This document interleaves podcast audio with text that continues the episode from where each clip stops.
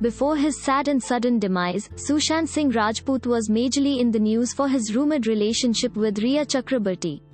While they called each other just friends, their outings, dinner dates, and social media PDAs spoke volumes about their love affair. According to the latest report in Mumbai Mirror, Sushant Singh Rajput and Rhea Chakraborty were prepping up for their first movie together.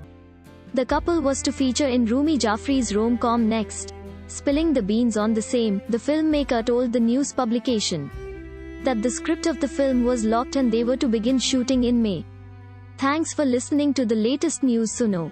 Be sure to visit latestnewsuno.com to join the conversation, access the show notes, and discover our fantastic bonus content. Subscribe to our podcast on Spotify, iTunes or Google Podcast. अब news सुनो बस 60 second में